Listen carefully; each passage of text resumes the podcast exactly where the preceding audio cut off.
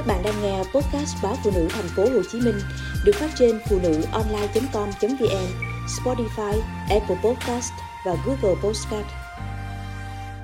Bác sĩ hướng dẫn cách cấp cứu cho người bị ngộ độc thực phẩm ngày Tết.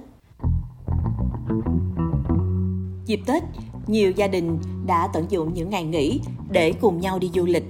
Lúc này, mọi người thường ăn hàng quán, đồ nấu sẵn. Lựa chọn này tuy rất tiện lợi nhưng lại dễ bị ngộ độc thực phẩm. Tiến sĩ bác sĩ Võ Công Minh, Phó Giám đốc Bệnh viện Nhân dân Gia đình cho biết, ngộ độc thực phẩm là hậu quả của việc ăn thực phẩm bị ô nhiễm, ảnh hưởng đến cơ thể con người. Đặc biệt vào những ngày lễ Tết, việc thường xuyên ăn uống ở hàng quán hay các quán ăn tại địa điểm du lịch rất dễ làm mọi người khó tiêu, đầy hơi. Chưa kể đến nhiều nơi, để thực phẩm quá lâu hay quy trình chế biến không đảm bảo vệ sinh sẽ dễ khiến bạn và gia đình bị ngộ độc thực phẩm. Theo bác sĩ Minh, vi khuẩn, virus, ký sinh trùng hoặc độc tố là nguyên nhân phổ biến nhất gây ra ngộ độc thực phẩm. Các tác nhân này có thể xâm nhập vào thực phẩm tại bất kỳ điểm nào trong quá trình vận chuyển, chế biến hay sản xuất. Khi chúng xâm nhập vào cơ thể qua đường tiêu hóa và vào máu sẽ gây ra các triệu chứng ngộ độc thực phẩm.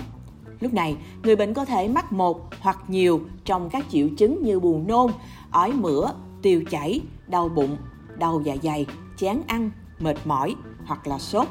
Các triệu chứng này có thể xuất hiện ngay lập tức hoặc trong vòng vài giờ sau khi ăn thực phẩm bị nhiễm khuẩn. Trước hết, người bệnh nên ngưng ăn các thức ăn nghi ngờ gây ngộ độc.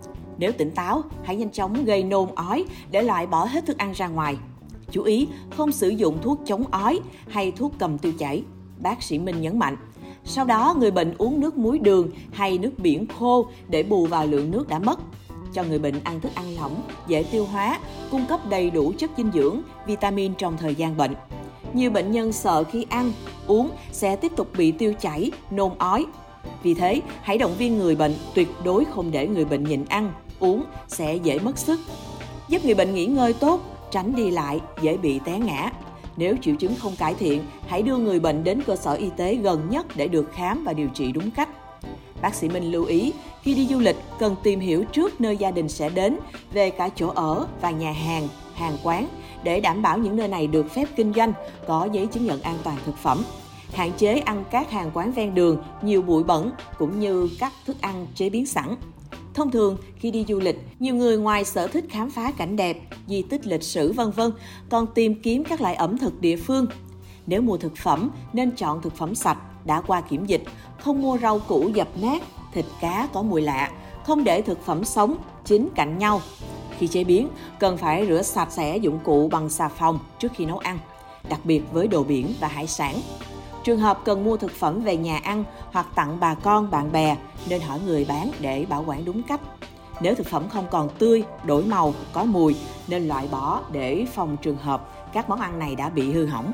Trên hết, gia đình nên tìm hiểu thông tin, ghi chú lại các cơ sở y tế gần nơi mình đến, phòng trường hợp cần thiết.